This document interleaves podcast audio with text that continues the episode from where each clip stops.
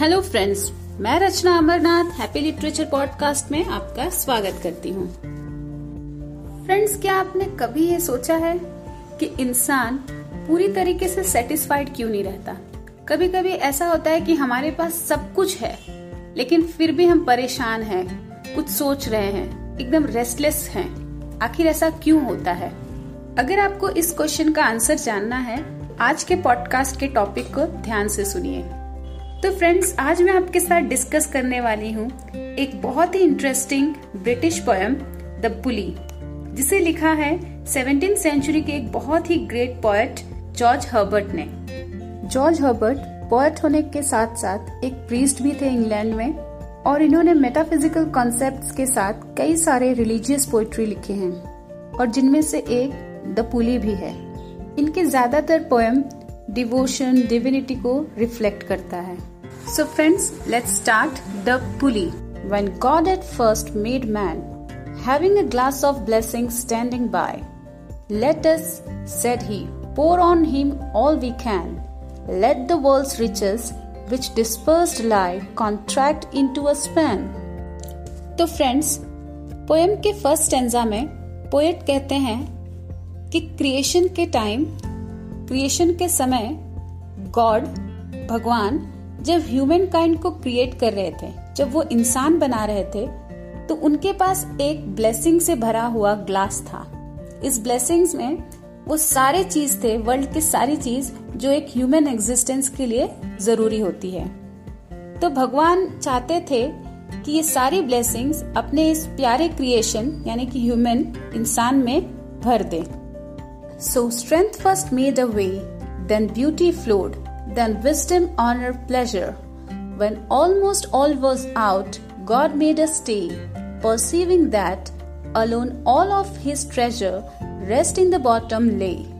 Next stanza में poet हमें बताते हैं गॉड ह्यूमन को जो ब्लेसिंग्स देते हैं वो किस टाइप की ब्लेसिंग्स होती हैं वो किस टाइप का वरदान होता है तो गॉड जो सबसे पहले वरदान देते हैं वो है स्ट्रेंथ फिर आता है ब्यूटी फिर विजडम फिर ऑनर फिर प्लेजर स्ट्रेंथ का मतलब हुआ हिम्मत ब्यूटी यानी कि खूबसूरती विजडम यानी कि समझदारी या बुद्धिमानी कह लो ऑनर रिस्पेक्ट या सम्मान प्लेजर मतलब खुशी या आनंद.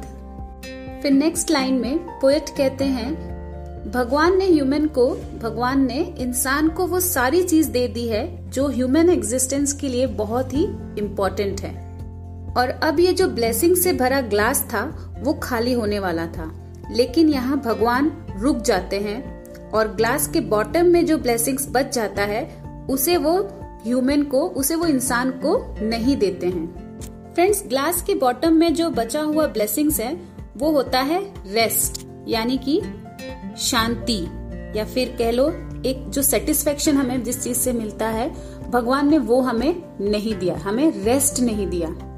For if I should said he bestow this jewels also on my creature he would adore my gift instead of me and rest in nature not the God of nature so both should losers be फिर third stanza में poet कहते हैं blessing से भरा glass जैसे खाली होने वाला था, यहाँ पर भगवान रुक जाते हैं और सोचने लगते हैं कि ये जो आखिरी बचा हुआ ब्लेसिंग है, आखिरी बचा हुआ जो वरदान है वो भी अगर वो इंसान को दे देते हैं। इस आखिरी बचे हुए वरदान में फ्रेंड्स, रेस्ट होता है। तो अगर वो भी वो इंसान को दे देते हैं तो इंसान कभी भी भगवान के बारे में नहीं सोचेगा, भगवान को इम्पोर्टेंस नहीं देगा, सिर्फ़ उनकी दी हुई चीज़ों को ही वो इम्पोर्टेंस देगा। और अगर ऐसा हुआ तो गॉड जो कि क्रिएटर है, और ह्यूमन काइंड जो कि क्रिएशन है, दोनों ही लूजर्स होंगे, दोनों ही फेलियर्स होंगे। ऐसा ईश्वर सोचने लगते हैं।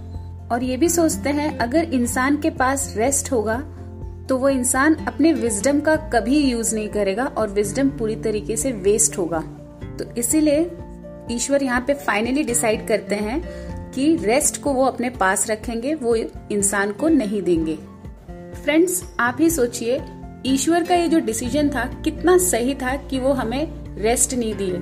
क्योंकि आज इसी के वजह से हमने बहुत डेवलपमेंट कर लिया है बहुत प्रोग्रेस कर लिया है। क्योंकि अगर हमारे पास रेस्ट होता हम सेटिस्फाइड होते अपने आप से तो एक जगह बैठे होते यही सोचते रहते कि जो है हमारे पास वो काफ़ी है हमें और कुछ करने की ज़रूरत नहीं है।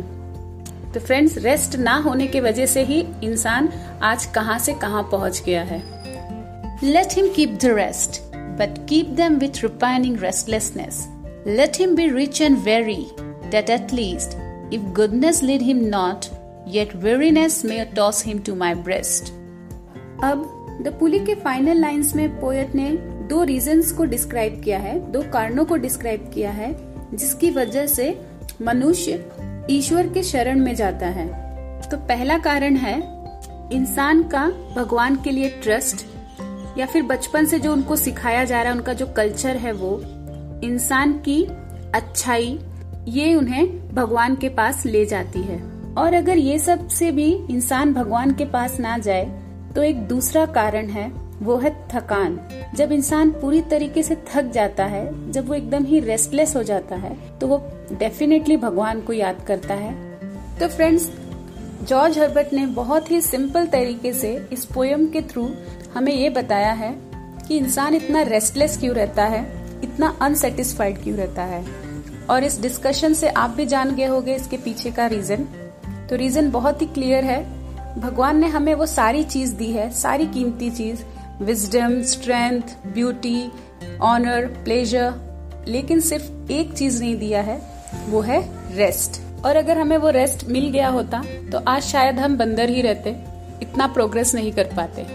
तो फ्रेंड्स अब बात करते हैं इस पोयम के टाइटल की द पुली पुली एक मैकेनिज्म होता है, एक इंस्ट्रूमेंट होता है, जो हैवी ऑब्जेक्ट्स को लिफ्ट करने के लिए यूज़ किया जाता है। हैवी ऑब्जेक्ट को खींचने के लिए यूज़ किया जाता है।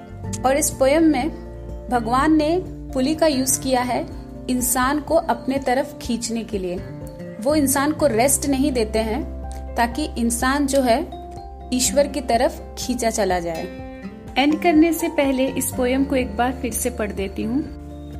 When God at first made man, having a glass of blessing standing by, let us, said he, pour on him all we can, let the world's riches which dispersed lie contract into a span. So, strength first made a way, then beauty flowed, then wisdom, honor, pleasure.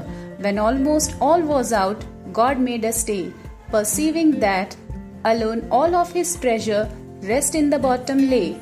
For if I should, said he, bestow these jewels also on my creature, he would adore my gifts instead of me, and rest in nature, not the God of nature, so both should losers be. Let him keep the rest, but keep them with repining restlessness. Let him be rich and weary, that at least, if goodness lead him not, yet weariness may toss him to my breast.